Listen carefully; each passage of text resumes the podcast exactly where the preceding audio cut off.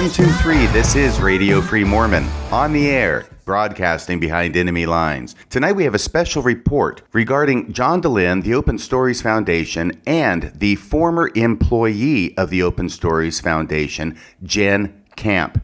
Jen Camp has created her own podcast in which he has talked recently about filing a lawsuit in January against John Dehlin and the Open Stories Foundation. I am receiving late breaking word that the Open Stories Foundation and John Dehlin have filed a countersuit against Jen Camp. That this occurred yesterday, February 7th, 2023. And I have located a copy of the complaint inasmuch as it is now public record. And I want to go over that complaint with you on today's show. Here is that complaint. It is filed in the 3rd District Court, Salt Lake County, state of Utah. The parties are the Open Stories Foundation and John Dehlin, plaintiffs versus Jennifer Camp, an individual, and Does 1 through 10. I believe that means John or Jane Does 1 through 10. People who are right now unidentified and unidentifiable, but leaving it open for the possibility of there being additional defendants being added to this lawsuit. It is case number 230900882 and commences as follows. Plaintiffs Open Stories Foundation, OSF, and John Dehlin hereby complain against defendant Jennifer Camp and Does 1 through 10 as set forth below. Nature of the case. Number one, this case arises from OSF's disgruntled former employee, defendant Jennifer Camp, for knowingly and maliciously publishing verifiably false and defamatory statements about OSF and its executive director, John Dehlin, and making false claims against them. Paragraph 2. Camp made these false claims against OSF and Dehlin out of anger in response to being terminated with cause and in an effort to extort funds from OSF. When OSF refused to succumb to blackmail because the claims were baseless, she lashed out and knowingly posted false and defamatory information about OSF and Dehlin on two YouTube channels and on information and belief published false and defamatory information about OSF and Dehlin to third parties. Paragraph 3. OSF and Dehlin seek injunctive relief and damages for Camp's defamation and tortious interference with its operations. The next section is about parties, jurisdiction, and venue. That's just establishing that this court does have venue over the action. I'm going to skip that because I think it's kind of boring. Except for the last paragraph, because the alleged damages and amount in controversy is greater than $50,000 but less than $300,000, this is a Tier 2 action pursuant to Rule 26C3 of the Utah Rules of Civil Procedure. Now we get to the section designated General Allegations. First, Camp begins working for OSF. In January 2022, OSF hired Camp as Director of Operations. In the Director of Operations position, Camp's duties included A. Planning and managing events, B. Basic office duties such as collecting mail from the post office, paying bills, depositing donation checks, and managing OSF payroll, along with C. Various podcast production responsibilities, including occasional audio engineering, helping with video lighting, managing OSF's content management process, and helping with research and writing related to upcoming guests and episodes. Although Camp lacked most of the skills she was hired to perform, she presented as a longtime listener and fan of Mormon stories and expressed a willingness to learn. She was eager to assume additional responsibilities. It was important to OSF that the person occupying the Director of Operations position be available to come into the office during work hours as needed by the Executive Director. Camp assured the OSF board that she lived within 20 minutes of the OSF office and would be available as needed to come into the office during work hours. In spite of her lack of skills or experience in a nonprofit director of operations role, OSF hired Camp at a higher hourly wage than she was making in her previous job. After two months in her position, Camp was earning over $60,000 annually with minimal prior experience relative to her position. Shortly after hiring Camp, Dehlin and the board decided to no longer host events, relieving Camp of one of her primary duties. Dehlin and the board also subsequently decided to develop additional podcast co hosts in addition to Kara Burrell, Gerardo Sumano, John Larson, and Margie Dehlin. Camp expressed a very strong interest in becoming a co host of Mormon Stories podcast. Even though Camp lacked any podcasting experience, OSF was open to allowing her to co host so long as it did not interfere with her other duties as Director of Operations.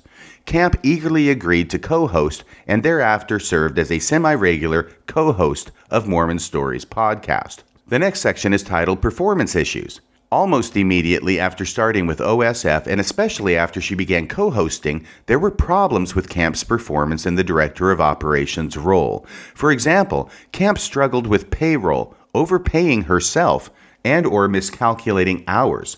Failed to renew the OSF directors and officers' insurance in a timely manner, causing the board insurance to lapse, and continually failed to meet expectations pertaining to podcast production. When Kara Burrell amicably departed OSF in April 2022, Camp expressed a strong desire to assume all of Ms. Burrell's remaining responsibilities, which included oversight of OSF's video shorts program, e.g., TikTok and Instagram, and the management of OSF's social media assets, in addition to her existing duties. Although OSF expressed concern that Camp would not be able to complete all of her duties, Camp insisted that she take over Ms. Burrell's responsibilities as well. OSF eventually agreed upon the condition that Camp never work more than 40 hours per week. If she could not complete her duties in 40 hours, OSF directed her on multiple occasions in writing to notify Dehlin, and they would arrange for someone else to complete those tasks. Camp agreed. But her job performance and work suffered, and she began acting increasingly entitled. In a matter of a few months, she asked for three raises, inappropriately referencing the confidential payroll information entrusted to her as leverage. OSF agreed to two of Camp's requests, but declined a third request. By the end of Camp's time with OSF, she was earning around $80,000 a year in salary, with the potential for an annual performance bonus. In June 2022, because of the unceasing compensation related drama Camp caused OSF, the OSF board decided to relieve Camp of her payroll duties. Camp displayed excessive and unprofessional anger in response to this decision, yelling and crying at Dehlin. This inappropriate behavior was reported at the time to the board by Dehlin. Camp also began to shirk off her primary work duties. For example, there were continual podcast production errors, and Camp significantly mismanaged the shorts social media aspects of her position. Shorts there referring to YouTube shorts, I'm sure. During the period, Camp also asked for permission to work from home two days a week so that she could attend a life coaching class. She apparently planned on launching an independent life coaching practice and multiple webinars in addition to her job at OSF, even though she was struggling to adequately complete her responsibilities for OSF and complaining about overwork and exhaustion.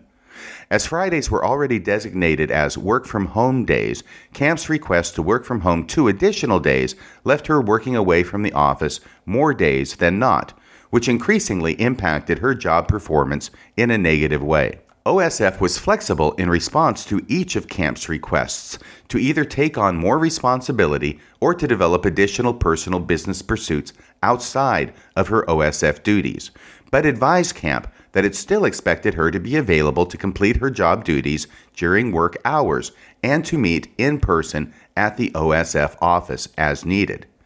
Over time, Camp was rarely in the office outside of her podcast co hosting duties and had difficulty completing important assignments in the manner fitting of her position and compensation level. And it became less and less clear how Camp was occupying the 40 hours per week for which he was being paid.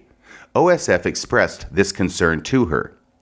When Camp was asked about her work performance issues, she would become defensive or redirect blame to someone else. She refused to accept even minor constructive criticism. Camp also had difficulty getting along with several staff members, showing a tendency to hold grudges at the slightest perceived offense, and refusing to work with certain strategic staff members.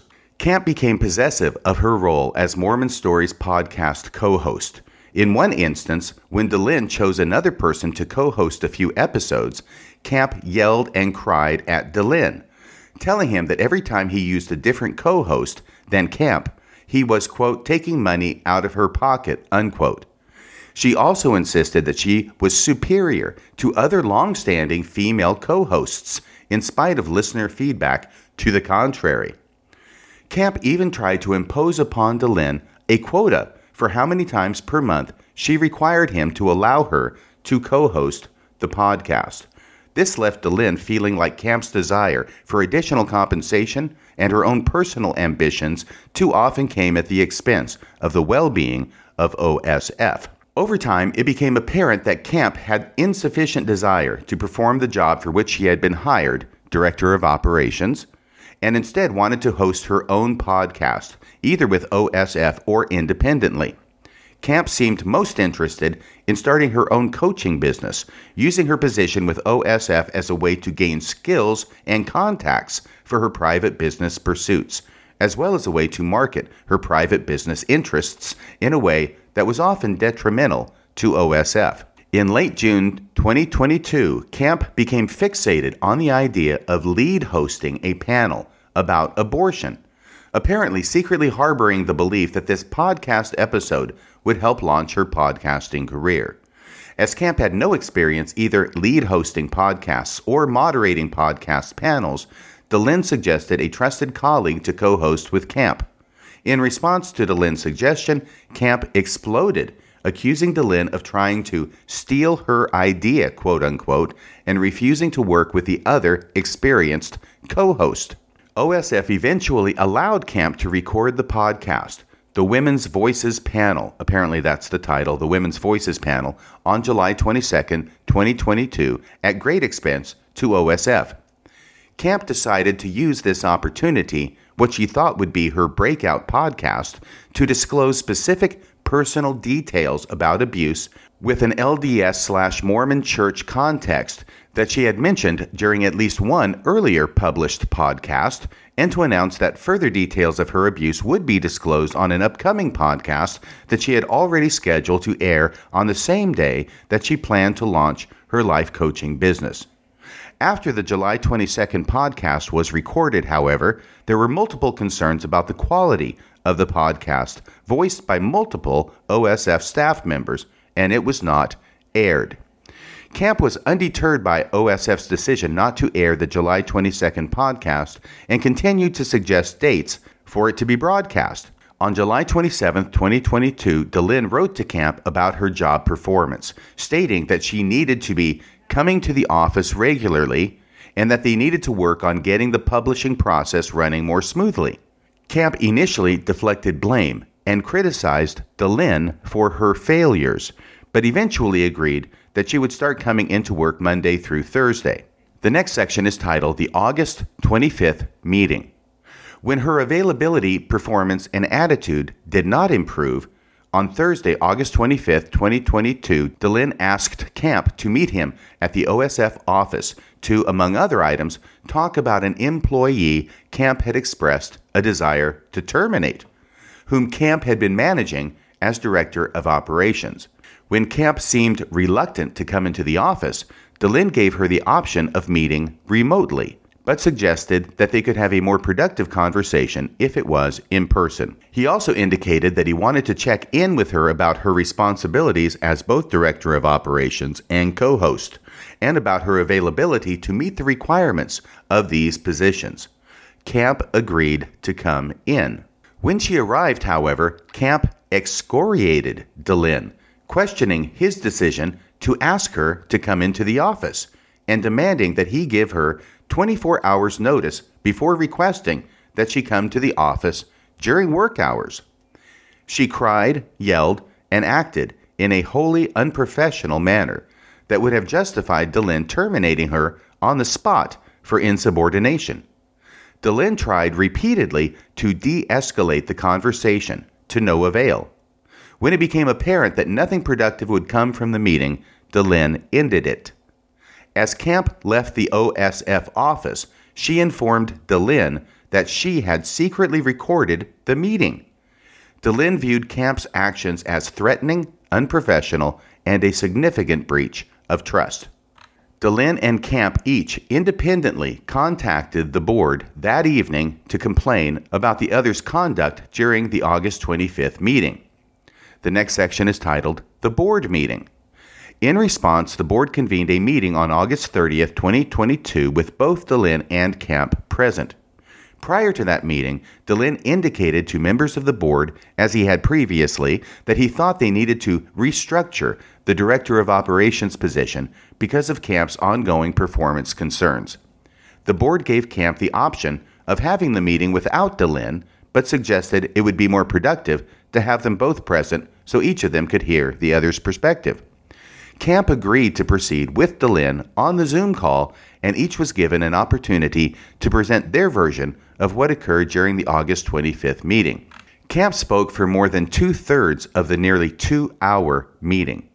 Camp falsely claimed to the board that during the August 25th meeting, Dehlin A. threatened her job if she did not appear in person, B. yelled at her, and C. physically threatened her to the point that she felt unsafe.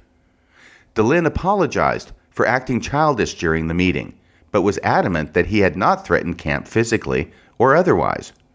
Camp acknowledged in the board meeting that much of her anger during the August 25th meeting had been misdirected at Dehlin and was actually a reaction to how she had been treated by a previous boss. Camp acknowledged that she had recorded the meeting but when asked to replay the meeting for the board so that it could test the veracity of their statements, Camp claimed that she had deleted it. When asked about her relationship with Dehlin generally, she responded that she loves working with him and they make a good team, quote unquote. She acknowledged the August 25th meeting was the only time she had ever had a significant problem working with him. Neither in the eight months prior to nor during the meeting though given ample opportunity to do so, did Camp report or suggest that she had ever felt sexually harassed by Dehlin in any way.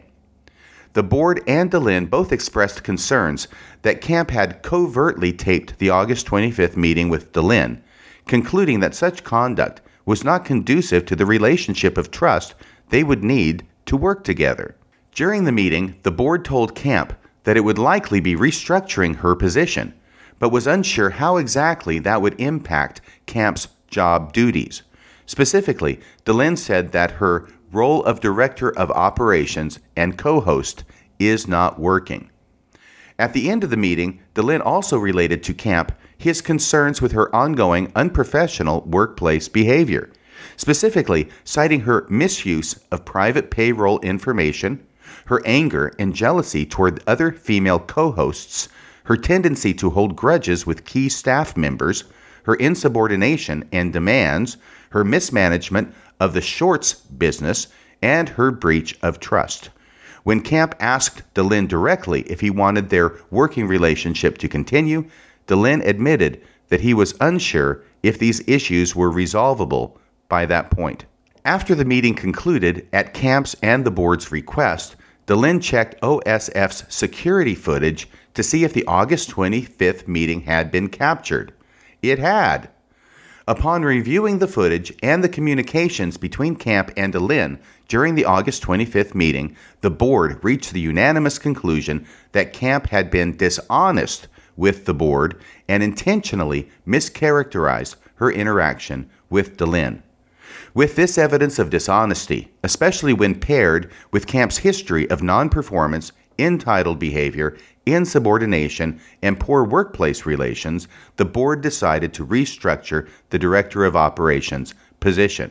The next section is titled The Cryptic Text and Job Abandonment. Before the board could discuss this with Camp, however, Camp made a last ditch effort to save her job. Shortly after the board meeting, she sent a scanned copy of OSF's anti harassment and anti discrimination statement via text to Carrie Whitbeck and Clint Martin, two of OSF's three board members. When Carrie Whitbeck asked why Camp sent it and said she wasn't aware what the statement had to do with the board's decision, Camp responded in text with a vague claim that Dehlin and his prior co host had exchanged sexual jokes and innuendo with each other when they worked together at least five months earlier. She acknowledged that this conduct had stopped. She then referenced a single instance in early August with Dehlin, using the verbiage, quote, thinking about it now, it doesn't feel right, unquote, wherein she made a sexual joke to Dehlin after watching a video that contained, in her words, oral sex language, quote unquote. Nowhere in the text or elsewhere does she say that Dehlin asked her to watch the video or specifically claim that she was sexually harassed by Dehlin. But the board was concerned about Camp's characterization of the video and decided to investigate. Upon further investigation, the board was presented with evidence to show that this claim had also been a fabrication, or at least grossly mischaracterized, by Camp. The video Camp was actually shown was a work related music video by a post Mormon recording artist who Mormon Stories was considering for an interview. Camp and Dehlin both watched the video as part of their due diligence to determine whether the artist would be an appropriate fit for the Mormon Stories audience, wherein they both agreed she was. And the artist's managers were immediately notified to arrange an appearance on the podcast. When the board tried to reach Camp to ask additional questions about her cryptic text messages, she refused to respond to them. Camp also stopped performing the majority of her job duties and refused to perform several tasks asked of her while the board was deliberating, demonstrating further unprofessional behavior. At that point, the board had no choice but to confirm its earlier decision and to terminate Camp. The board did offer Camp a severance, which is its standard practice when an employee is terminated. The next section is titled The Smear Campaign. Instead of accepting the severance or any accountability for her dishonesty and unprofessional behavior, Camp decided to further her agenda of launching her own podcast and to exact revenge on OSF by spreading information she knew to be untrue about her interactions with Dehlin. She began contacting OSF's listeners, donors, and former interviewees upon information and belief to make increasingly exaggerated and untrue claims about how she had been treated by Dehlin and OSF. Suddenly, a number of OSF donors canceled their monthly contributions to the show, and at least one scheduled interviewee canceled her appearance on the podcast. At that point, OSF and Dehlin reached out to some of the donors about the reason for their cancellations and were informed that Camp had been telling a number of people at a public event and in other private settings that she left OSF because she had been horribly mistreated and sexually harassed by Dehlin. Upon information and belief, she made other defamatory statements similar to the ones set forth below. The next section is titled First Defamatory Video. On or around October 23, 2022, Camp then proceeded to publish these statements to the world at large on one of her YouTube channels.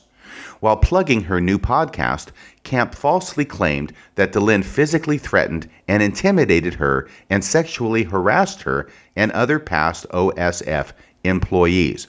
She also falsely claimed that OSF has been trying to silence her and ostracize anyone who supports her. This video was also shared on TikTok. She made these statements knowing they were untrue and even after being informed that there was evidence to demonstrate their falsity. Second defamatory video. When OSF refused to cave to her attempts at blackmail, Camp released a second defamatory video on YouTube on January 29, 2023, making wildly fabricated statements in an effort to harm OSF and Dehlin and to ultimately drive traffic to her podcast and life coaching business.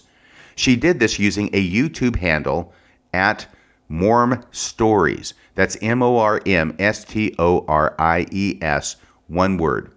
Morm Stories that was virtually identical to the Mormon Stories YouTube channel handle in order to publish her false statements more widely to Mormon Stories listeners. Camp begins the podcast by virtue flagging and promising to tell the truth, but then proceeds to tell countless verifiably false and intentionally harmful statements about OSF and Dehlin. It is impossible to address all of her untruthful statements within these pleadings, but by way of representation, Camp made the following knowingly or recklessly false statements. Camp asserts that OSF and Dehlin acted illegally by fostering an environment of sexual harassment and covering up sexual harassment allegations against Dehlin when she states, among other false statements, that A, she made an official claim of sexual harassment against Dehlin prior to a board meeting, and that OSF invited Dehlin to attend a board meeting to discuss that claim in violation of its sexual harassment policy. B, she claimed that she was not given adequate time to discuss her concerns at the board meeting. And C, that the OSF board did not investigate or respond to her concerns about the multiple claims, that's quote unquote from Jen Camp, concerns about the multiple claims against Dehlin. Each of these statements was knowingly false. Camp indisputably never made a claim of sexual harassment to the board. Prior to the board meeting, the only complaint she made to the board was that she was upset that she had been required to come into the office on what she considered to be a work from home day. This is consistent with her statements at the board meeting, which was recorded. See Exhibit A. So, apparently, the recording of the board meeting is filed along with this lawsuit. At no time during the board meeting did Camp say anything about harassment. Camp never made a claim, official or otherwise, of sexual harassment until after the board meeting when OSF notified her that her current position was not working and it was likely to restructure her position.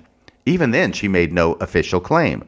Instead, she sent the cryptic texts described in paragraphs 79 through 82 above, in which she attached copies of OSF's anti harassment and anti discrimination statement, and in response to a question by the OSF board member, said that Camp had made an inappropriate joke to Dehlin. Let me repeat that. Said that Camp had made an inappropriate joke to Dehlin that thinking about it now, it doesn't feel right, quote unquote. The board nevertheless did follow up on the texts. It spoke to Dehlin and attempted to speak with Camp about the texts and what they were referencing. In response to the questions posed by the board, Dehlin promptly provided evidence to show that A, the video Camp was referencing was not an explicit or objectively offensive video, B, it was part of Dehlin's and Camp's duties to watch the video to determine whether the singer was a good fit to be a Mormon Stories podcast guest. C, after viewing the video on Dehlin's desktop computer, Camp and Dehlin both agreed that the singer should be interviewed, and the singer's agents were immediately contacted, with Camp copied on the email. And D, Camp made no objection and raised no concern about the nature of the video or her interactions with Dehlin to anyone at OSF, including Dehlin or the OSF board. Camp knew her statements about the board not investigating her claims or following up with her are false because she failed to answer multiple calls from the board member Clint Martin between the board meeting and when she was eventually terminated. These statements were also made with reckless disregard for their veracity because Camp did not know what investigations the board engaged in. As described above, the board had asked Dehlin to explain his understanding of what she was referencing in the cryptic text message, and he provided them with the information set forth in paragraph 108 above. He also provided them with a copy of the video Camp referenced. Camp, however, refused to respond to the OSF's board's efforts to contact her for more information and to explain what she meant by her texts. Upon viewing the video and evidence provided by Dehlin, it was clear to the board that Camp's insinuations were false. The video was not inappropriate, was work related, and was viewed by both as a normal part of the podcast candidate vetting process. Furthermore, at no point prior to her termination had Camp ever stated that Dehlin had made an inappropriate joke related to the video or used the words oral sex with her in any way. Instead, her post board meeting texts directly contradict the assertion made in her video, stating that she, not Dehlin, made the inappropriate joke. Camps claims that she was surprised to have Dehlin attend, uncomfortable having Dehlin attend, and under a time constraint that did not allow her to tell her story during the board meeting are directly contradicted by both the text exchanges leading up to and the actual footage of the board meeting, which was recorded with her knowledge and consent. Both show that her statements in this regard were also knowingly false. Camp was told prior to the meeting that Dehlin would be in attendance. She was told during the meeting that Dehlin could be excused if she wanted to discuss anything without him present. And she monopolized the nearly two hour meeting, talking for two thirds of the total meeting time. Never, at any time, did she insinuate that Dehlin had made sexual advances to her or other OSF employees, because he had not. Instead, she said that she and John work really well together, quote unquote, are a really good team, quote unquote, and that she loves her job, quote unquote. Camps claim that OSF blocked her from using any of her OSF accounts prior to the board meeting is also demonstrably false. Camp similarly knowingly or recklessly makes false claims that Dehlin sexually harassed 19 women at OSF by, among other false statements, stating A, that OSF adopted its anti retaliation and harassment policy in response to claims made against Dehlin by multiple former employees. B, repeatedly referring to legal claims made or otherwise had by multiple employees. C, claiming that Dehlin had engaged in the same harmful pattern, quote unquote, with, quote, at least 19 other women over the last 12 years, end of quote, two or more women per year. These claims were knowingly false or made with a reckless disregard for their veracity. The OSF anti harassment and anti retaliation statements were adopted in response to the Me Too movement and as a genuine reflection of OSF's values. There have never been any credible claims of sexual harassment made against Dehlin. The only false claim made against him was made years ago, was investigated by two separate OSF boards and the New Hampshire Commission on Human Rights, and was voluntarily withdrawn on two occasions after evidence was provided to show that the person making the claim had made an unwanted sexual advance towards Dehlin and threatened to make false claims against him. Camp knew or had reason to know that her statements that she went to the board, quote, to stop a harmful pattern that at least 19 other women in the past 12 years have experienced while working with John Dehlin, unquote, and that 19 women or two women per year for the last 12 years had been harassed by Dehlin were false. Most of the women Camp claims were harassed are completely unknown to Dehlin. Only four of the women ever worked for OSF, and two of those never worked directly with Dehlin. The document Camp says shows that Dehlin harassed 19 women says nothing about harassment. In her video, Camp describes the conduct she claimed to have complained about to OSF. To be clear, the first time OSF heard of Camp's current version of what she claims happened as it relates to the video was after Camp was terminated and was only made by her attorney as part of a settlement demand.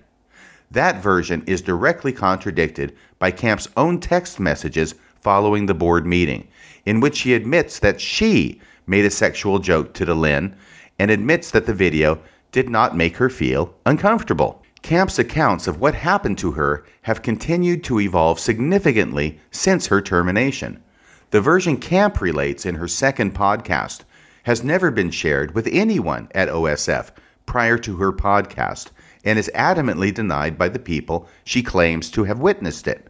It is also dramatically different than the version she sent to OSF in previous correspondence. Among other things, Camp claims that Dehlin and Carah Burrell engaged in sexual banter in front of Camp while at work and that she formally complained to Dehlin about it on at least four occasions. These statements are knowingly false. Camp did not formally complain to Dehlin about his interactions with Burrell because there was nothing to complain about. Both Burrell and Dehlin flatly deny Camp raised any concerns about sexual banter during Camp's OSF employment. Although OSF prioritized upholding its sexual harassment policy, Camp was never assigned with the primary task of enforcing it, as she claims.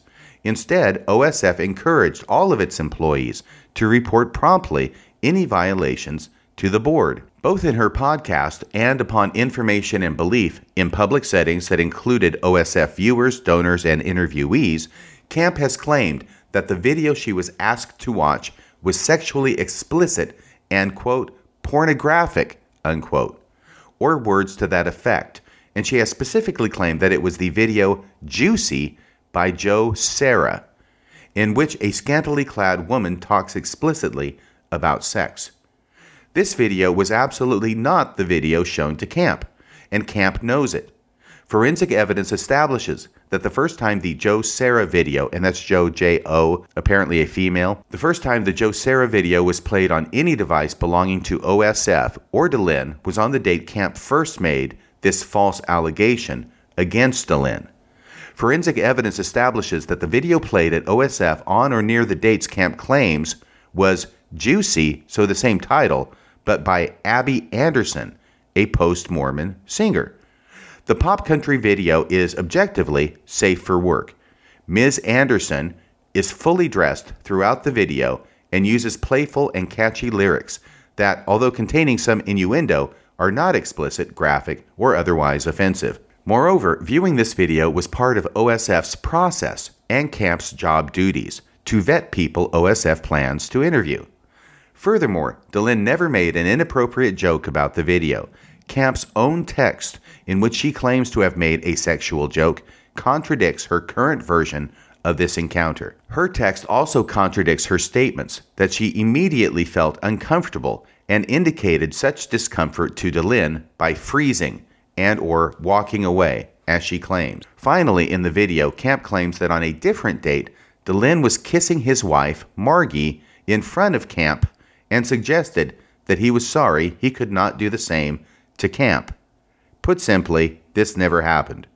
Both John and Margie Dehlin flatly deny this ever occurred. Moreover, the fact that this is a complete fabrication by Camp is supported by the fact that she never made such an outrageous claim prior to her second video release. That was the one from January 29, 2023. She never raised that incident or anything like it to OSF's board, even in the text she sent to OSF after the board meeting nor was such an incident ever raised in any of the correspondence from Camp's attorney when he was outlining what Camp thought to be her strongest examples of harassment. Camp also falsely states that OSF has tried to hide evidence, insinuating it had acted illegally by, among other false statements, A. stating that OSF's counsel had threatened her not to speak about her experience at OSF, and B. claiming that OSF deleted its transparency podcasts. These statements are knowingly false. None of OSF's transparency podcasts have been deleted. I think that's referencing to several podcasts that John Dehlin did, which he titled Transparency Podcast. I think that's what it's referring to. Additionally, OSF's counsel has never been in direct contact with Camp. To the extent any discussion has occurred between OSF and Camp's counsel, OSF's counsel was adamant that any potential settlement agreement not include a confidentiality or non disparagement provision so that OSF, Dehlin, and Camp could each talk freely about their experiences with each other. OSF's counsel did ask Camp's counsel to advise Camp to cease and desist from making knowingly and verifiably false statements about OSF and Dehlin. Camp also falsely claims that Dehlin has stolen from her and misused OSF funds with fabricated statements that A. OSF has refused to pay for unpaid overtime, B. Dehlin tried to hide Margie's salary from camp, and C. Dehlin canceled events but kept money from them. Camp's statement that she is owed overtime lacks credibility because Camp was in charge of reporting her own payroll hours, was paid for every hour submitted, and for the vast majority of the time that she worked at OSF was responsible for issuing her own paycheck. She also was repeatedly told by Dehlin and agreed never to work more than 40 hours per week. Furthermore, as discussed above, she was taking classes up to three days a week during the work week, and towards the end of her employment was not completing even basic duties of her primary position at OSF. Despite the likelihood that Camp's claims for overtime are fabricated, OSF has not withheld any payment from her. OSF offered to pay the claimed amounts to Camp, stating through counsel, quote, I do want to remind you, though, of our earlier agreement to pay the unpaid overtime Ms. Camp is claiming. As you know, Ms. Camp was in charge of tracking her own hours and authorizing the amount for her own payroll checks. Due to that and the fact that she was instructed and agreed not to work more than 40 hours per week, OSF was quite surprised by this claim from Ms. Camp. That said, OSF is dedicated to paying its employees fairly, and if Ms. Camp legitimately worked hours she was not paid for, it wants to pay her for those. So that is apparently a quote from OSF's attorney to Jen Camp's attorney regarding that issue. Going on with the complaint. OSF requested confirmation from her counsel about amount and payment method, apparently for the unpaid hours Jen Camp was claiming.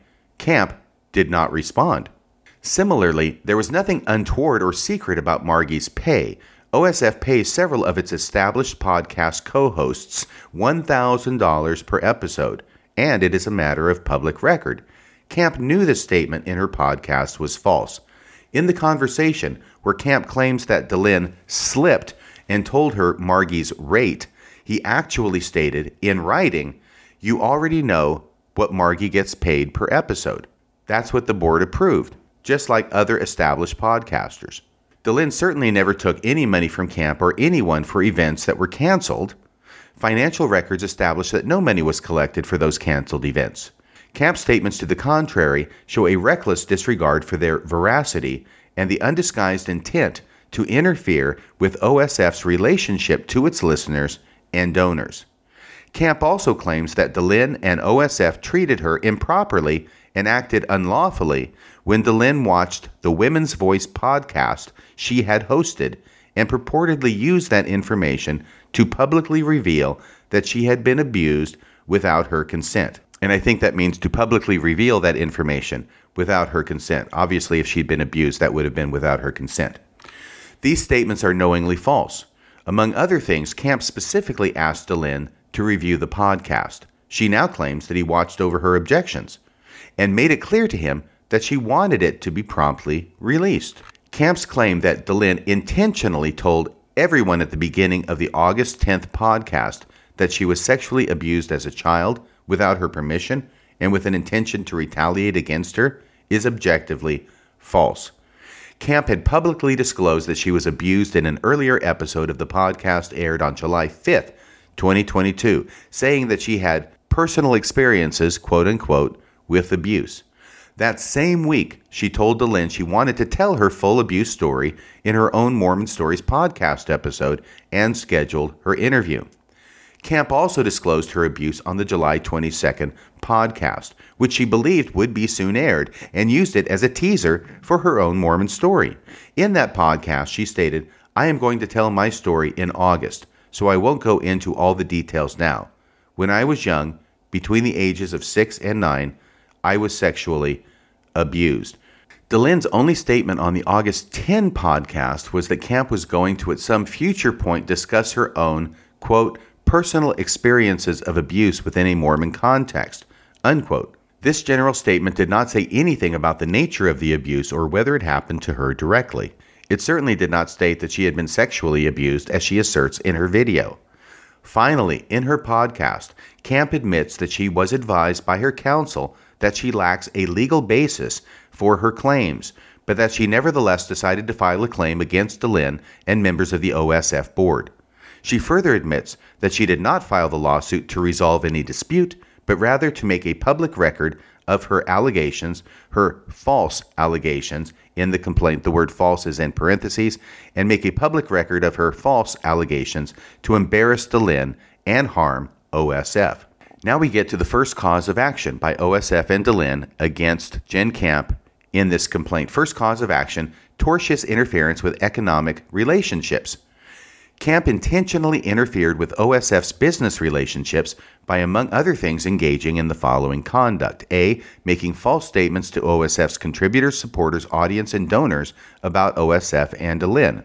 B. Intentionally interfering in the operations of OSF, C. Intentionally making false allegations against OSF and Dehlin for the purpose of disrupting OSF's business, and in knowing or reckless disregard that such conduct would harm OSF's relationship with its audience, contributors, supporters, and donors.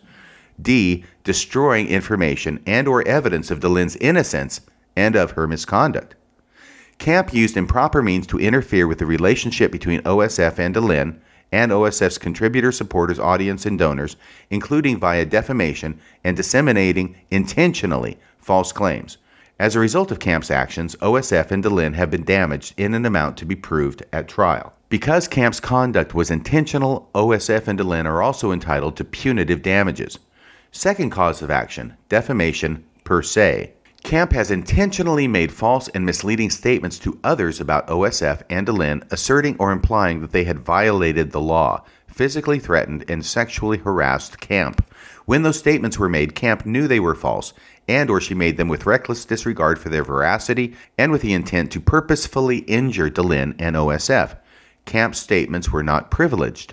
The defamatory statements made against Dehlin and OSF constitute defamation per se and entitle it to damages as a result of the harm to OSF's business and OSF and Dehlin's reputation.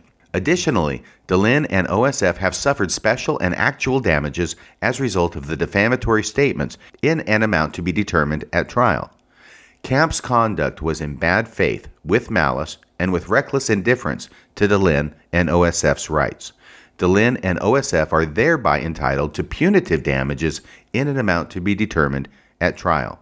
Third cause of action breach of trademark. Plaintiffs have a protectable interest in their common law trademark, Mormon Stories.